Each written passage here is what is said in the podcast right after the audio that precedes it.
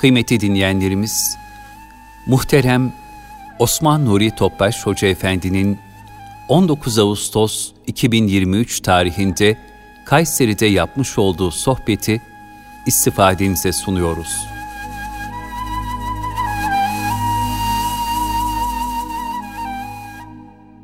Muhterem kardeşlerimiz, sohbetimizde bereket olması için üç ihlas bir Fatiha Resulullah sallallahu aleyhi ve sellem Efendimizin aziz latif mübarek pak ruhu tayyibelerine, Ehl-i Beyt'in eshab-ı kiramın enbiya-i azam, saadat-ı kiram hazretlerine, cümle şehitlerin geçmişlerimin ruhu şeriflerine, dinimizin, vatanımızın, milletimizin selametine, şerlerin şen muhafazasına, evlatlarımızın ve bütün yavrularımızın dünya ve ahiret saadetleri, Resulullah sallallahu aleyhi ve sellem aile hayatından, ruhaniyetten istifade etmeleri niyaz duasıyla bir Fatiha-i Şerif, üç İhlas Allah'ımız.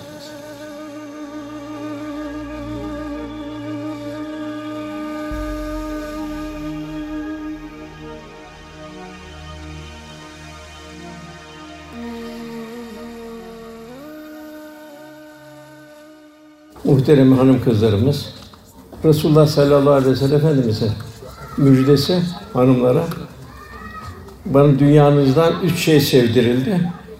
Onların bir de Salih Hanım. Tabi Salih Hanım'ın muhtevası da çok geniş. Yani hem kendini irşad edecek, irşad ettirecek, yaşayacak, yaşatacak, arkasından güzel bir nesil yetişecek. Böyle bir Salih Hanım. İnşallah sohbetimizde o muhteva üzerinde duracağız. Nahil suresinde Cenab-ı Hak 97. ayette erkek veya kadın mümin olarak kim salih ameller işlerse onu mutlaka güzel bir hayat ile yaşatırız ve mükafatlarını elbette yapmakta olduğunu en güzel şekilde veririz. Yani mükafatların Cenab-ı Hakk'ın çok ehemmiyetli olarak verilecek. Kıymetli hanımlar, erkek veya kadın bu cihana Rabbine kulluk etmek üzere geldik. Cenab-ı Hak bizleri aile olarak yaşatmayı murad etti. Diğer mahlukattan farklı olarak hepimiz Adem babamız, Havva annemizden müteşekkil bir aileden Cenab-ı Hak insanlığı çoğalttı. Cenab-ı Hak erkek ve kadını farklı fıtrat ve hılkat hususiyetleriyle sahip olarak yarattı. Ayrı ayrı. Vazifelerini de buna göre tevzi etti. Kadının vazifesi ayrı, erkek vazifesi ayrı. Erkekler daha ziyade hayatın dış kısmında vazifelendirildi.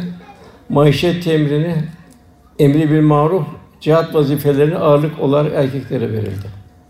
Hanımlara daha ziyade hayatın ev ve aile içindeki sahasında vazifelendirildi. Anneliğe çok büyük şan ve nasip takdir edildi.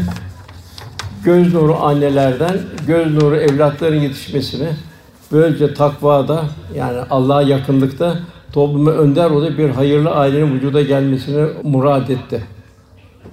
Başta Resulullah Efendimiz böyle bir aile tesis etti.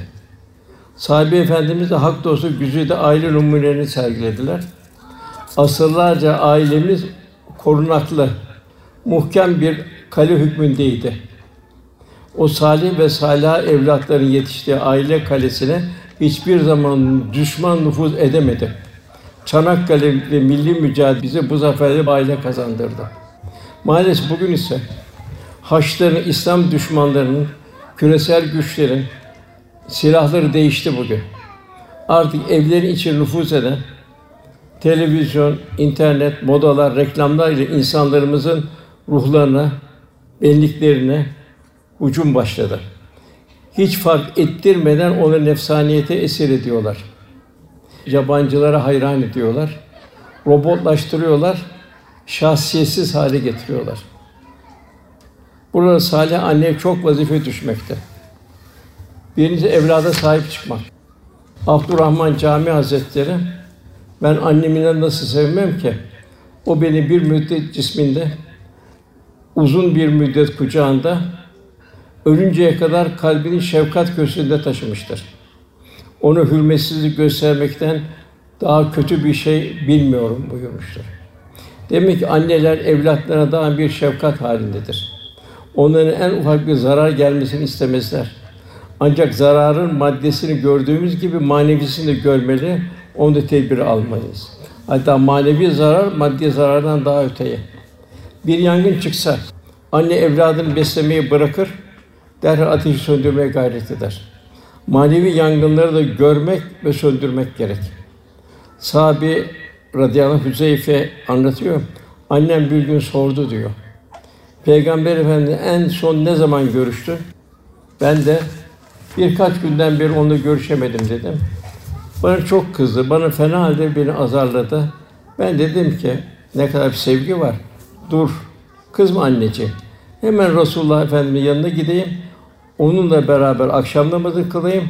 Sonra da benim ve senin için istiğfar etmesini ondan talep edeyim. Biz de evlatımı sormalıyız. Öğlen namazını hangi camide kıldı?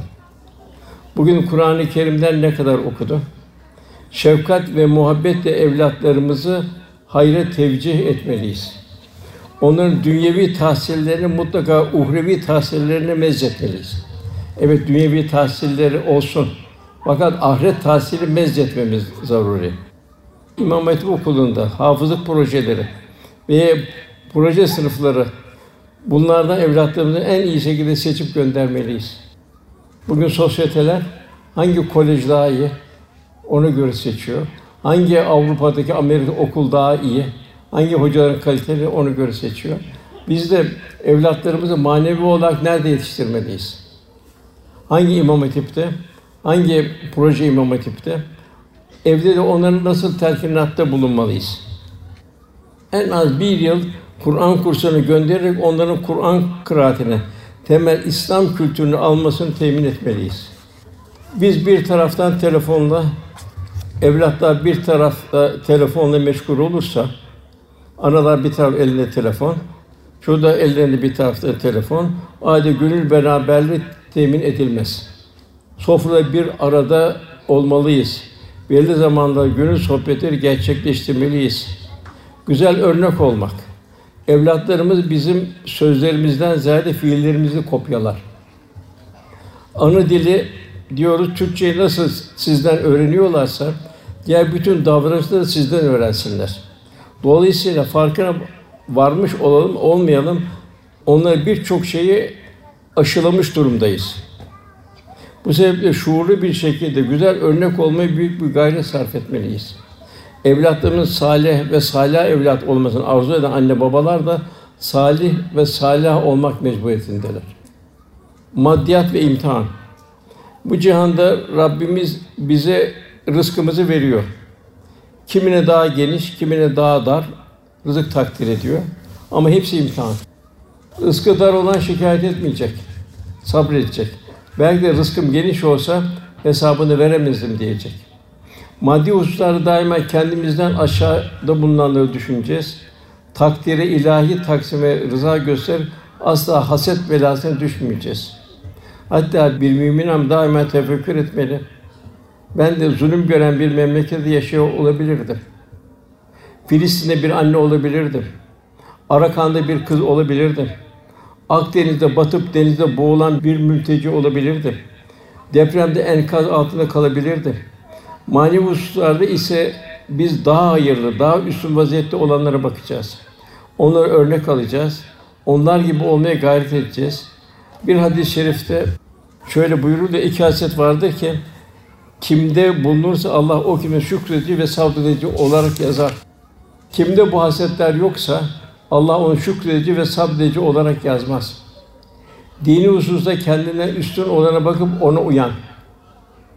Dünyevi mevzularda da kendinden aşağı olana bakıp Allah'ın kendi verdiği nimetlere hamd eden kimseyi Allah şükredici ve sabredici olarak yazar.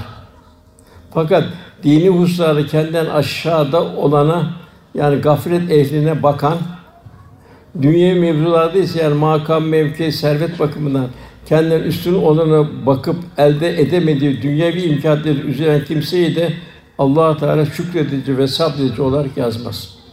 Kul daima hakkından razı olur. Benim hakkımda bu hayır diyecek. La gaybe, gaybi bilemiyorsun. Gaybe bilmediğin için nefsinin arzu ettiğini talep etmeyeceksin. Allah'tan razı olacaksın. Kulun mertebesi Cenab-ı Hak yakın mertebe, radı yeten merdiye kul Allah'tan razı olacak. Allah da kulundan razı olacak, cennete gir bulacak. Rızkı geniş olan ise şükredecek.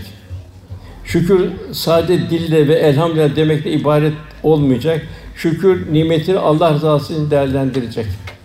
Yani Rabbimizin bize ihtiyacımızdan fazla verdiği her kuruş imtihan sebebi verilmiş demektir. Bakalım biz o fazlayı nefsimize mi, lükse israfa mı harcayacağız? Pintilik, cimrilik edip yığmayı biriktirmeye mi çalışacağız? Yoksa ihtiyacımız kadar istifade edip gerisinin arta kalanı Allah'a da infak mı edeceğiz? Mümin kimdir? Mümin kendinden aşağı kardeşinin elinden tutandır. Bilhassa maddi olduğu gibi maneviyat da onların hidayetine vesile olabilmek. Tarihte valide sultanlar var. Osmanlı milyonlarca kilometre kare hükmettiği zamanlarda saraya muhteşem mücevheratın geldiği devirler. Onlar ellerine geçen bütün imkanı hep hayır hasenata yönlendirdi. Külliyeler inşa ettiler. Camiler, hamamlar, medreseler, dergahlar, darül hadisler, darül şifalar inşa ettiler. Çeşmeler yaptırdılar. Yetim kızları cehizler hazırladılar.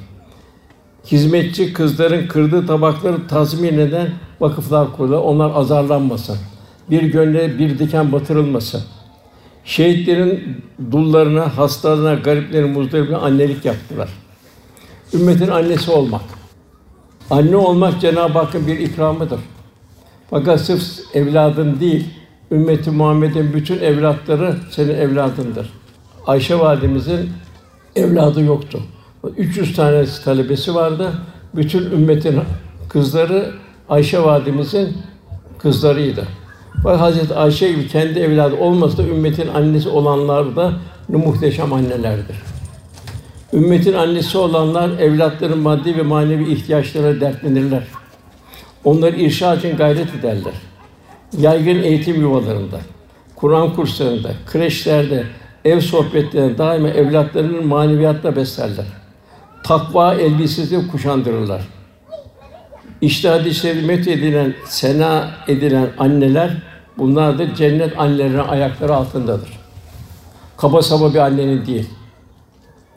Efendimiz en çok Miraç'ta cehenneme girenin kadınlar olduğunu, fasık kadınlar olduğunu gördüm bugün. Baktığımız zaman ecdadımızda o annelerden hep camiler, mektepler, medreseler, darüşşifalar vesaire onlardan geri müzelerde sergilenen mücevherler değil, işte böyle sadaka cariyeler kaldı. Hala onu yaptıkları hayrattan onları görür görür sevaplar gidiyor. En büyük nasip günümüzün felaketi, lüküs ve israf bataklığı. Günümüzde kapitalist bir tüketim sistemi var. Sürekli daha fazlasını tüketmek, nefse daha fazla harcamak aşılanıyor. Halbuki ihtiyacın fazla israf. İsraf edenler kimler? Kur'an-ı Kerim ifadesiyle şeytanların arkadaşlarıdır. Şeytan ise Rabbine karşı çok nankördür. Sahabi efendilerimiz zaman Irak, İran, Mısır, Kuzey Afrika fethedildi. Herkese muazzam ganimetler ve imkanlar geldi. Müthiş bir zenginlik fakat sahabeye öyle dekoru, geometri değişmedi. Onlar hayat tarzlarını Resulullah Efendimiz zamandaki devam ettirmeyi münasip gördüler. Arta kalanı yeni Müslümanlara, gariplere, muzdariplere yetiştirip hayata kazandıkları hizmetçi kız ve erkeklere yani Allah yoluna sarf ettiler. Onların hidayetlerine vesile oldular. Günümüzde lüküs ve israftan kaçınmaya çok dikkat etmeli. Çünkü reklamlar zehirliyor, modalar alıştırıyor. Bilhassa düğünler. Düğünler yeni bir alim tesis edip maneviyat dolu merasimler olmalıdır. Buraya çok dikkat edin. Düğünler yeni bir ailenin tesis edildiği maneviyat dolu merasimler olmalıdır. Düğünlerde İslami prensiplerin asla taviz vermemek lazımdır. Karışık, maneviyatsız gövde gösterisi, defileye dönmüş düğünler şahsiyetle bir Müslüman yakışmaz. Allah'ın bereketi o düğünde rahmet tecelli etmez. Düğün için seçilen mekanlar sait vakillerde günah işlenen yerler olmamalıdır. Sadece madiyatta üstün seviyeden insanların çağrıldığı düğünleri Resulullah Efendimiz uygun bulmuyor. Düğünlere mutlaka ağzı dualı, hayırlı insanlar, maddi seviyesine bakılmadan akraba, komşular davet edilmelidir. Resulullah Efendimiz evliliklerin külfetsiz olmasını, hayırlı olmasını bildirmektedir. Velime düğün yemeği vermek sünnettir. Hazreti Fatıma ve Hazreti Ayşe'nin düğünlerindeki ikramlar mütevazi birer velimedir, yemektir. Bu ikramlar bizim filancaların yaptığından daha üstün gücümüz var. Millet bizim yaptığımız düğünleri konuşsun gibi çirkin ve kibirli duygularla yapmak kuracak aileye saadet getirmez, felaket getirir. Görüyoruz daima boşanma kapıları açık oluyor. Bizim düğünlerimizde duaların bereketi, huzuru ve maneviyatın hakim olacağı bir tevazu ihtişamı sergilenmelidir. Bizi harekete geçiren düşünce birilerine bir şey ispatlamak değil, düğünümüzü Allah ve Resulüne beğendirmek olmalıdır. Allah ve Resulünün rahmetini celbetme olmalıdır. Bugün maalesef taklitçilik belası başladı. Maalesef şahsiyetini yeterince kamilleştirmemiş insanlar sosyal medyada daima tanıdığı, tanımadığı bir sürü insanın hayat tarzını görüyor, taklide yöneliyor. Maalesef bu hal insanı şahsiyetsiz, karaktersiz bir zavallı haline getiriyor insanımızı. Şu yaptı, ben de yapacağım. O aldı, ben de almak zorundayım. Şu filan yere git, ben de gitmeliyim. Niye? Bunu kendisine sormuyor. Şahsiyeti olmayan bir robot gibi, ruhu olmayan bir makine gibi tekrar taklide çalışıyor. Bu bomboş maddi hedefleri gerçekleştirdiğinde de rahatlayamıyor, huzur ve itminana eremiyor. Cenab-ı huzuru vermiyor. Çünkü Cenab-ı Hak ela bizler tatminül kulub kalpler ancak Allah'ı zikretmekle kalpler Cenab-ı Hak'la beraber oldukça Allah'ın rahmeti tecelli eder. Bir de kader icabı dünyayı elde edemeyen fakirler var. İlahi taksim ona mahdut bir bütçe nasip etmiş. Fakat toplumdaki tüketim çılgınlığı onu da tesir altına alıyor. Benim imkanım yetmez demiyor. Kredi alıyor o da. Kredi kartı, tüketici kredisi derken o da faizin pençesine düşüyor. Faiz Cenab-ı Hakk'ın haram kıldığı bir hadise. Ayet-i Bakara'nın o büyük ayeti var. Orada Cenab-ı Hak Bakara'nın sonu terk etmezseniz Allah ile ve Resulüyle harp etmiş olursunuz buyuruyor. Yani kim Allah ve Resulü harp edecek de saadet bulacak. Faiz girdiği dünyada maneviyet yok eder, ruha seyir saçıyor. Sonra insanlar niçin mutlu değiliz? Niçin huzur bulamıyoruz diye yakınıyorlar. Niçin aman şu psikiyatriye gidelim, şu, şu ben buhran içindeyim vesaire dertler başlıyor.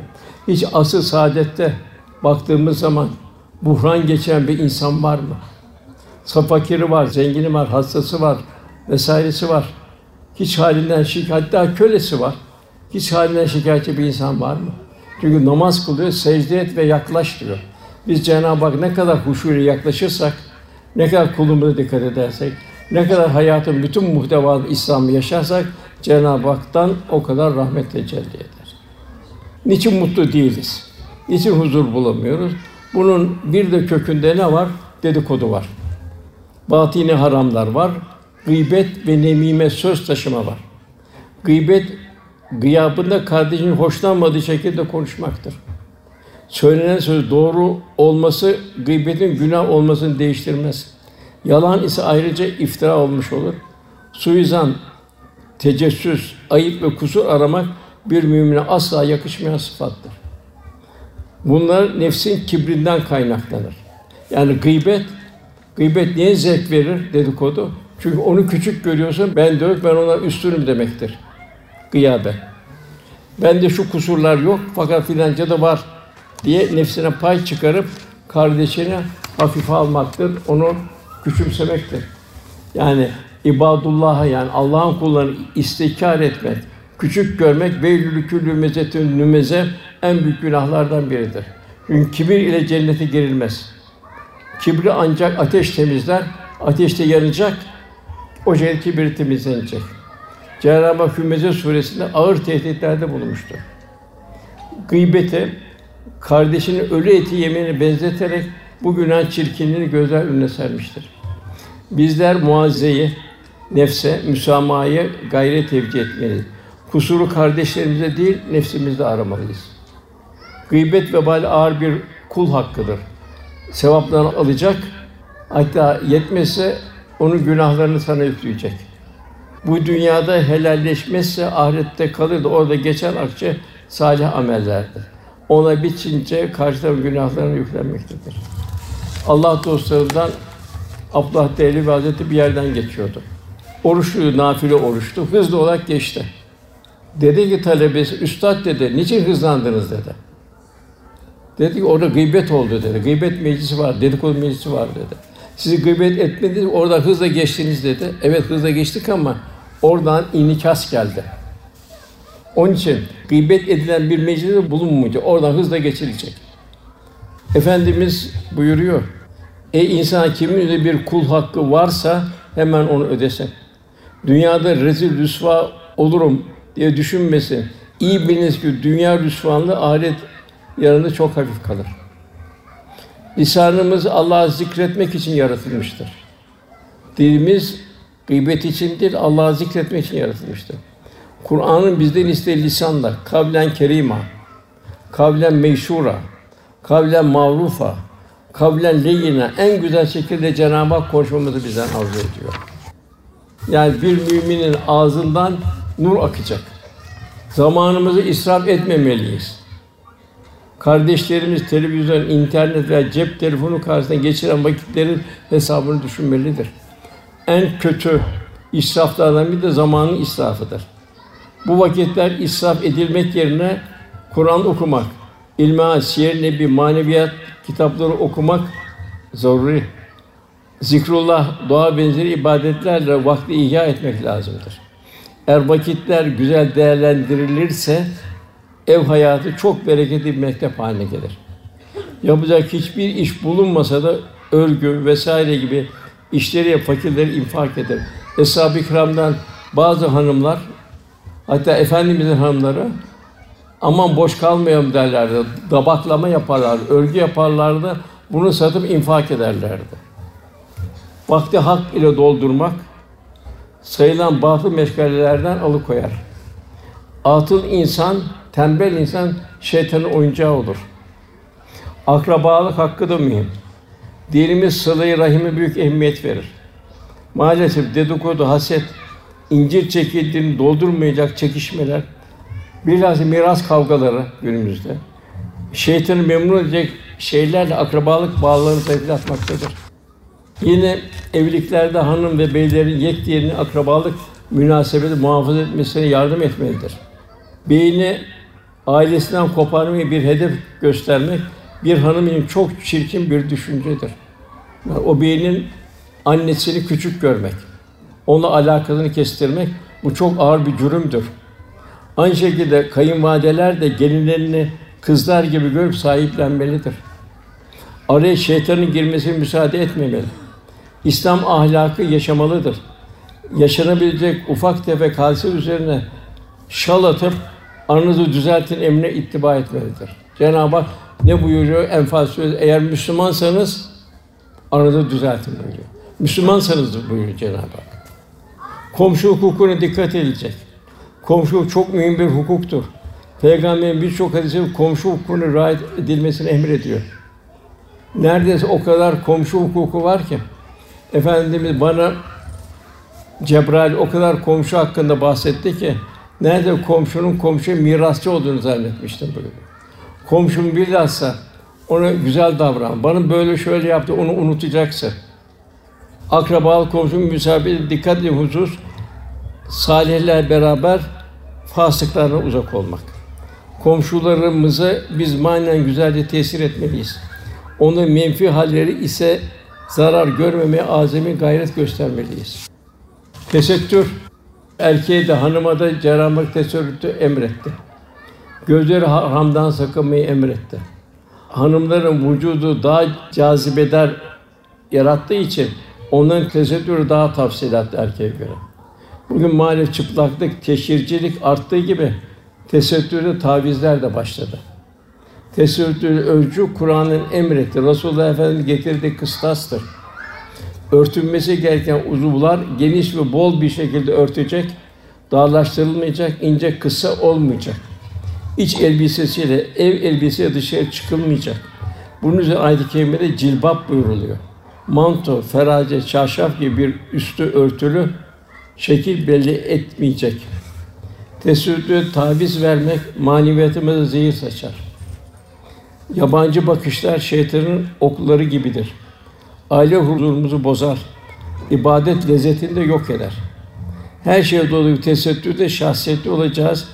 Kimleri taklit ediyoruz, kimlere benziyoruz. Resulullah Efendimiz bu kıyafetleri tasvip eder miydi diye Allah yanımda olsaydı benim bu kıyafetimi tasvip eder miydi? Ben kimden şefaat isteyeceğim yarın? Kızlarımız ve dış dünya. Eskiden anneler ve kızlar ceyiz hazırlarlardı. Hayırlı meşgalelerle hayata kızlarını hazırlandırırlardı. Eskiden geniş bir aile vardı. Yani bugün denildiği gibi çekirdek aile yoktu. Bu sebeple çocuğun güzel ahlakıyla terbiyesinde salih annenin, salih babanın yanı sıra dedenin, ninenin, akrabaların çok büyük vazifeleri olurdu. Yani bir çocuk her taraftan güzel ahlak olması insanların nezaketinde yetişerek tabii şekilde terbiye edilmiş olurdu. Gün görmüş ağzı dualı dedelerden nine, dedeler nine ilim ve irfan, İslam nezaket, zarafet ve edebiyle kemal bulmuş nelerden adab ve erkan öğrenirlerdi. Mahalle, sokak ve çarşı bile İslam adabı ile yaşayan büyüklerin bulunduğu birer mektep gibiydi, birer dergah gibiydi. Kadın çalışabilir. Şerren bir kadın çalışıp para kazanmasının mani yoktur. Fakat şeriat nerede, hangi şartlarda, nasıl çalıştığını sorar. Evvela çalışma ortamlarında. İhtilat, karışıklık, harman olmamalı. Kadın erkek karışık, labali, daha da fecisi erkek kadının baş başa yalnız kaldığı bir iş yeri olmamalı. Çünkü bunlar neticesinde gayrimeşru yakınlaşmalar oluyor, aileler bozuluyor, yuvalar yıkılıyor, boşanmalar artıyor, evlatlar perişan oluyor. Tesettüre riayet edilmeli. Kadının kadınlığa ve cazibesi ticaretin meta haline geldi. Kadın bir vitrin malzemesi haline geldi. Kadın vitrine edilmemeli. Haysiyetini korumalı. Ekonomik özgürlük deniyor. Halbuki dinden birçok taviz vererek çalışıp eline geçen çoğunu dıştaki hayata ayak uydurmak için harcıyor. Makyajını vesaire. Yani bir ihtiyaç zor için değil, nefsani arzuları yerine getirmek için çalışırsa vebali de büyük olur. Kadının çalışmasında ısrar etmenin bir sebebi de kadının ev hanımı olmasının, beynin hanımı, evladın annesi olmasını küçük görüyor, istifaf ediliyor. Bugün kadın çalıştırılıyor. Sonra onun çocuğuna baksın diye bakıcı aranıyor. Yemek ekseriye dışarıdan alınıyor. Nasıl pişirildiği meşhur. Abdestli mi, abdestsiz mi? Nasıl pişir meşhur. Eve temizlikçi getiriliyor. Aile büyükleri bakıma muhtaç hale geliyor. Onlara baksın diye hasta bakıcı aranıyor. Huzur evi aranıyor. Huzur evine postalanıyor. Demek ki kadınların evde ne kadar çok vazifesi varmış. Yani evin içindeki vazifeler hanımların, annelerin asırlardır şeref yerine getirdiği vazifeleri bugün küçük görülüyor. Bunun için lakin evin dışındaki işler el üstünde tutuluyor. Aynı kadın evinde, ailesinde ikramda bulunursa gaflet nazarında o hanımefendi basit bir ev hanımı addediliyor. Uçakta, lokantada, bir yer yabancıda ikramda bulunursa meslek sahibi, ekonomik özgürlüğe sahip itibarlı bir kadın gibi gösteriliyor. Bunlar şeytanın çarptırılması, şeytanın süslemesidir. Hanımlar asla bunları aldanmamalı. Ailesini muhafaza etmeli. Hale rıza göstermeli. Kafi olana kanaat etmeli. Az helalin çok haramdan bereketliğini unutmamalı. Salebe vardı. Hemen namazı kılardı, kalkıp giderdi. Efendim ne acelem var dedi. Salebe dedi. Telaşın ne dedi. Niçin duaya, tesbihata kalmıyorsun dedi. O da dedi ki bir örtüm vardı. Şimdi kılıyorum. Eve gideceğim hanıma benim hanım kılacak dedi. Güzeldi. Bak ya bana çok dua et dedi. Çok çok imkanım olsun. Hem tesbihata kalayım hem mescitte kalayım. Bir mescit kuşu olayım dedi. Efendimiz dedi ki Salih Bey de şükredebileceğim bir mal, şükredemeyeceğin çok maldan hayırlıdır dedi. Salih ısrar etti.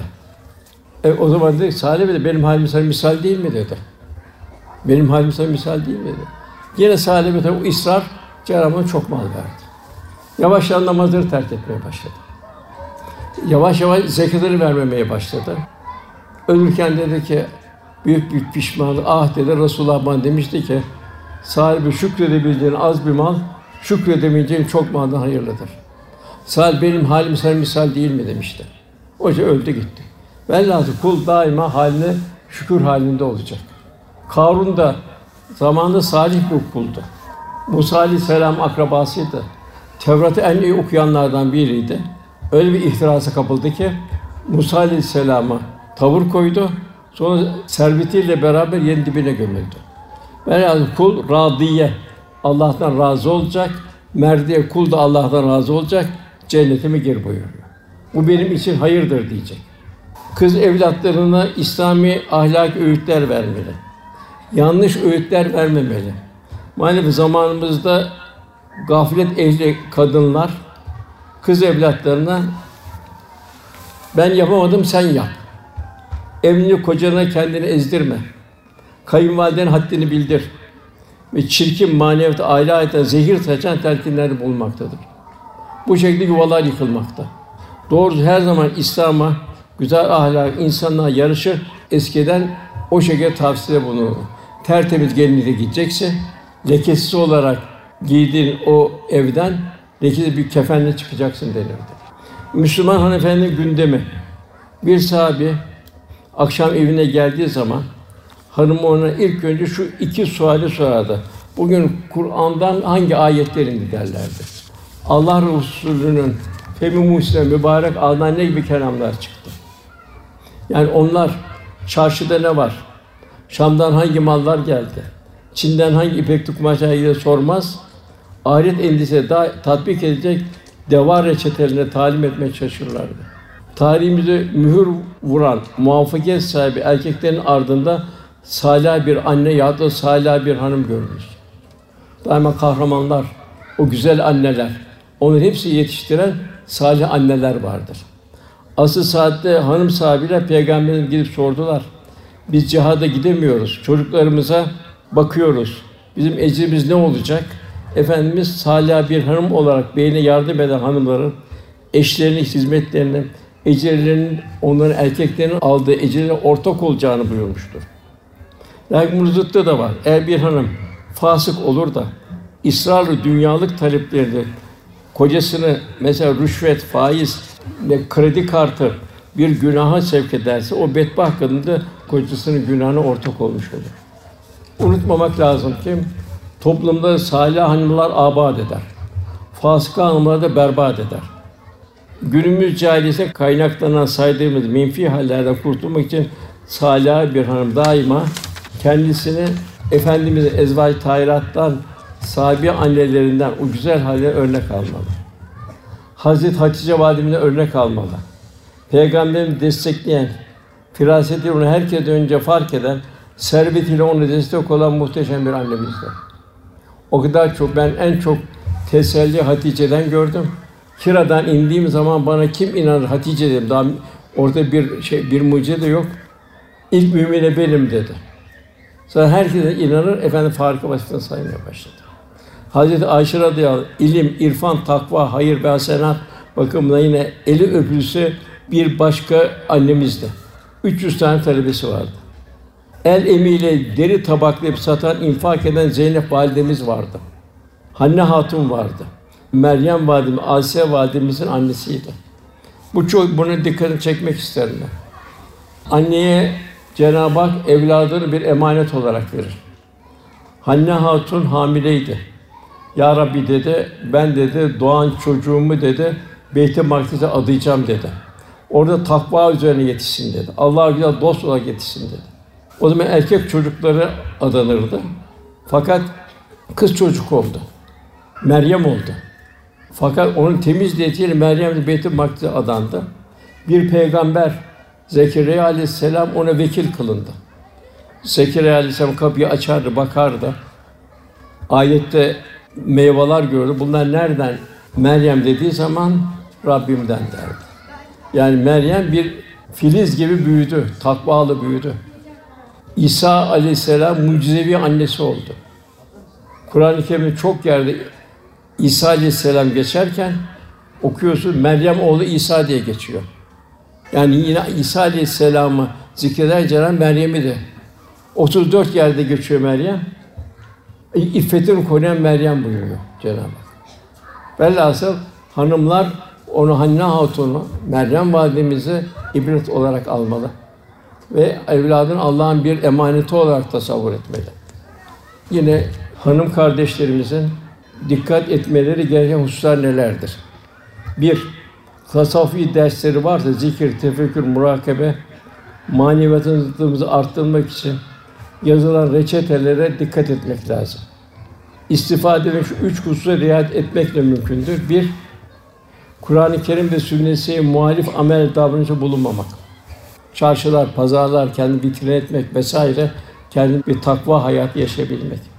İki, israf kabilinden ona lüküs, süs, zinet düşkünlüğü olmamak.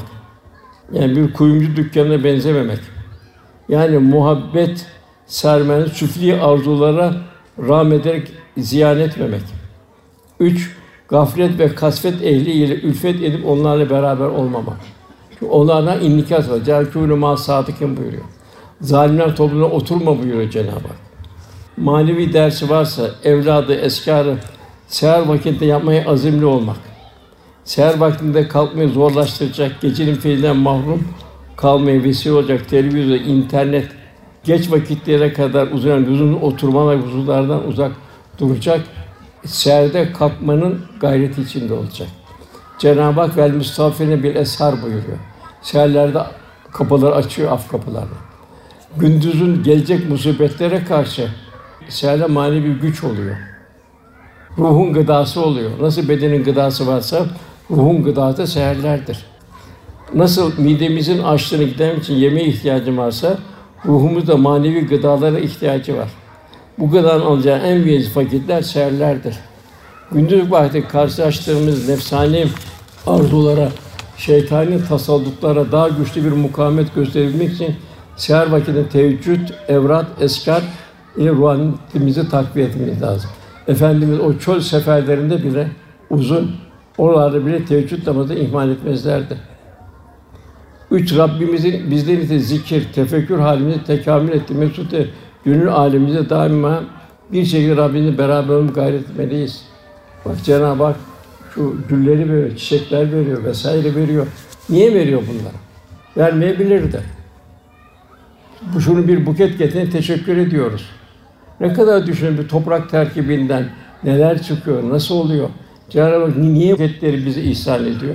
Nasıl Cenab-ı Hakk'ın lütfunu tefekkür edeceğiz? Diğer husus, Saliha ve Sadıka hanımefendi beraber olmaya azimli olmalı.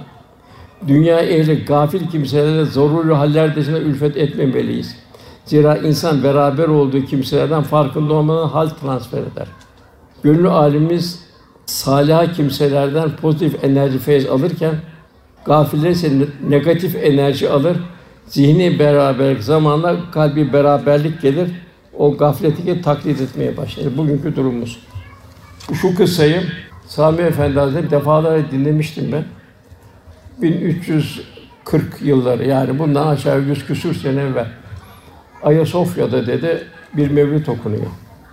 O zaman ben askerdim diyor Sami Efendi Hazretleri. Beylerbeyi'nde Adil Efendi bizzat oturdu, keşfi açık bir zattı bu. Ben de askerdeyken zaman zaman pazar günleri giderdim ona, onun sohbetini bulurdum. Onu bir gün, bir gün dedi ki bana, bak oğlum Sami dedi, Ayasofya'da mevlüt okundu dedi. O zaman. O zaman camiydi, Osmanlı zamanında. Salih kimseler vardı. Dünya kelamı da konuşulmadı. Fakat mescitten çıktım, kalbim bir kasvet başladı. O detaylar çalışmamaya başladı. Sonra anladım ki bir gafil insanla karşı karşıya gelmiş. Bugün sokakları görüyorsunuz. Vitrinleri görüyorsunuz. Bu şekilde olduğu zaman kalpte bir ruhaniyet kalır mı? Manevi sohbetleri bir ibadet heyecanı düzenli olarak devam etmeliyiz. Mazeretlere sığınmamalıyız. Bu sohbetler verilen manevi reçeteleri hayatımıza nakşetmenin gayreti içinde bulunmalıyız. Kur'an-ı Kerim okumayı, düzgün okumayı mutlaka öğrenmeliyiz. Düzenli bir şekilde okumalıyız. Cenab-ı Hak ticareten len tebur Fatih Suresi'nde. En hayırlı ticaret birincisi yekbûne Kur'an'ı düzgün tilavet edenler. Kur'an'ı yaşayanlar, yaşatanlar. İki, huşu içinde namaz kılanlar. Üç, Allah'ın verdiği nimetleri Allah'ın sarf edenler. Farz ve sünnetler, zaruri ilmihal bilgilerini en güzel şey öğrenmeli, hayatımı tatbik etmeliyiz. Rabbimize muhabbet ancak bu şekilde olabilir. Aile hayatı, eş, dost, akraba ilişkinde bilhassa bilhassa miras konularında kocası ölen hanımın dört ay on gün zaruri ihtiyacında hariç evden çıkması gibi hususlarda hususa ilahi hudut ölçüleri hassas bir şekilde riayet etmeliyiz. Bu da maalesef memleketimizde olmuyor. Hususuyla aile hayatının sünnet seni üzeri olmasına itina göstermeliyiz.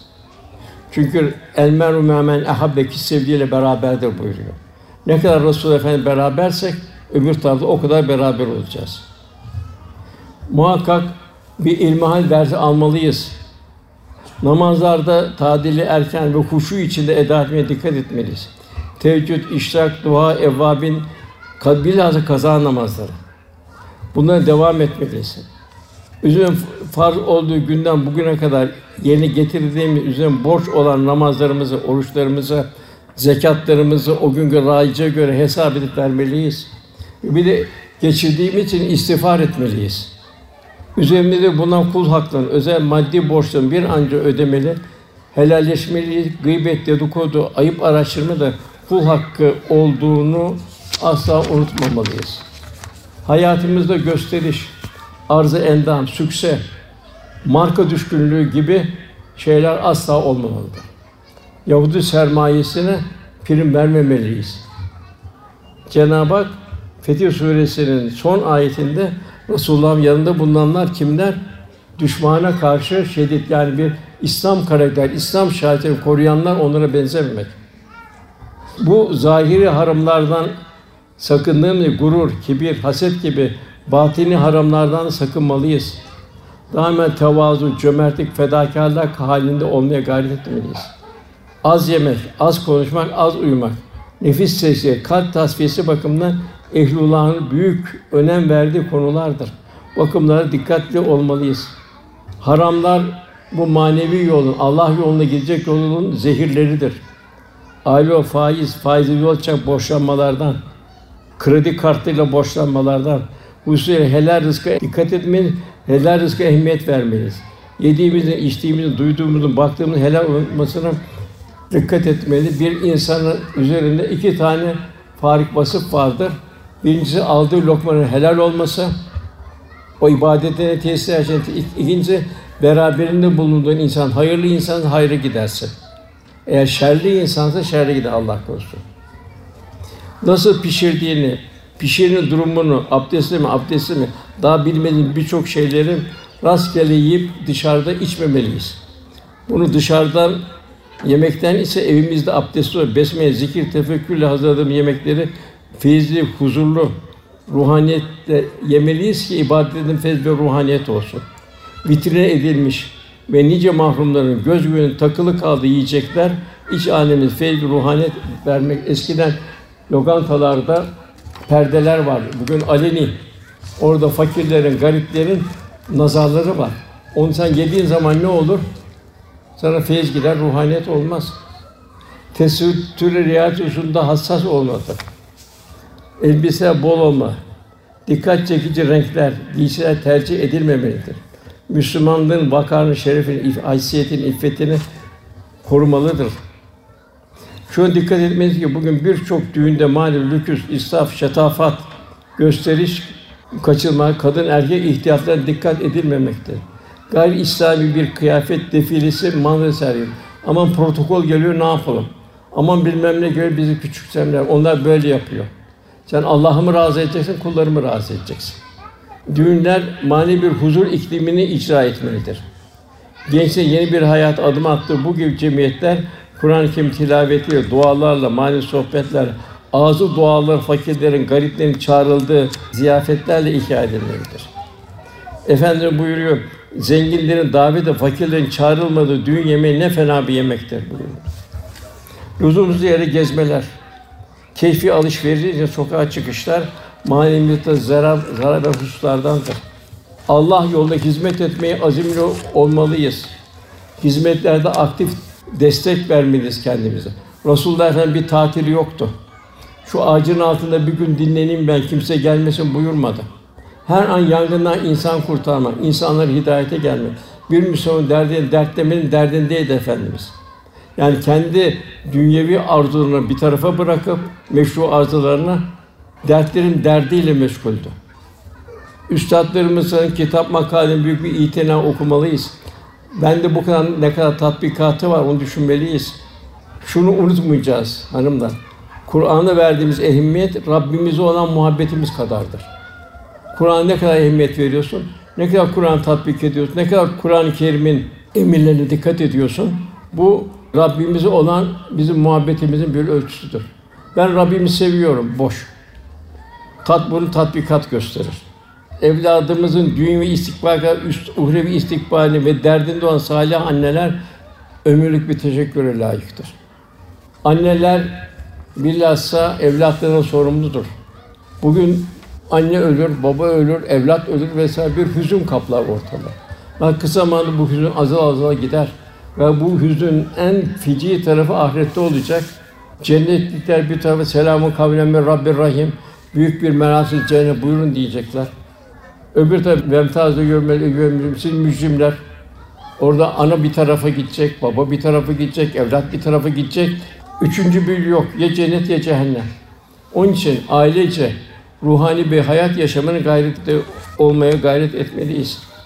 Bak hülasa olarak bu mühim manzara ortada. Manevi yangınlar her taraftan evlatları tehdit ediyor. Menfi tesisin şiddeti her tarafı sarmakta. Tekrar anne baba tekrar düşünecek, evladının derdinde olacak.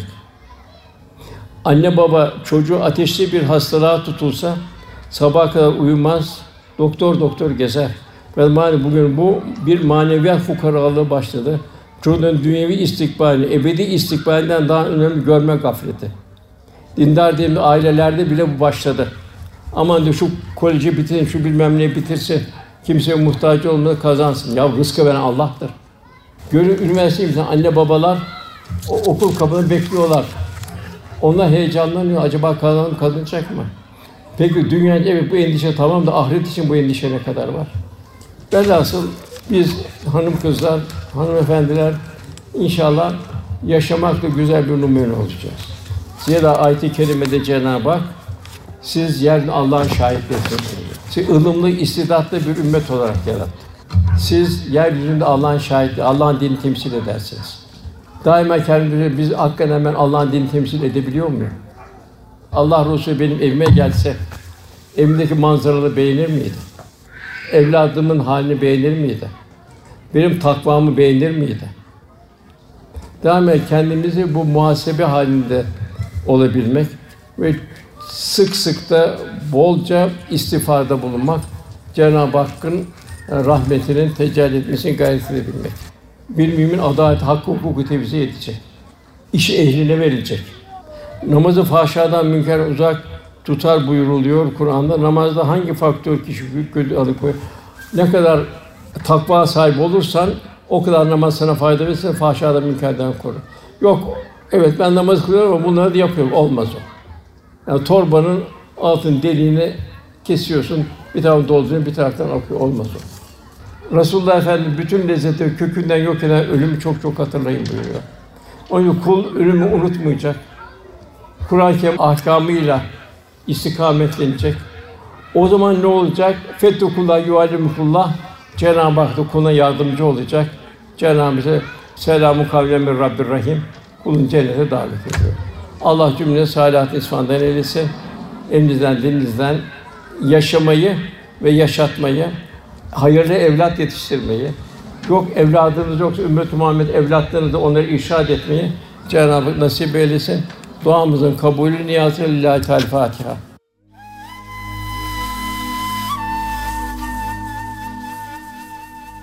Erkam Radyo'da muhterem Osman Nuri Topbaş Hoca Efendi'nin 19 Ağustos 2023 tarihinde Kayseri'de yapmış olduğu sohbeti dinlediniz.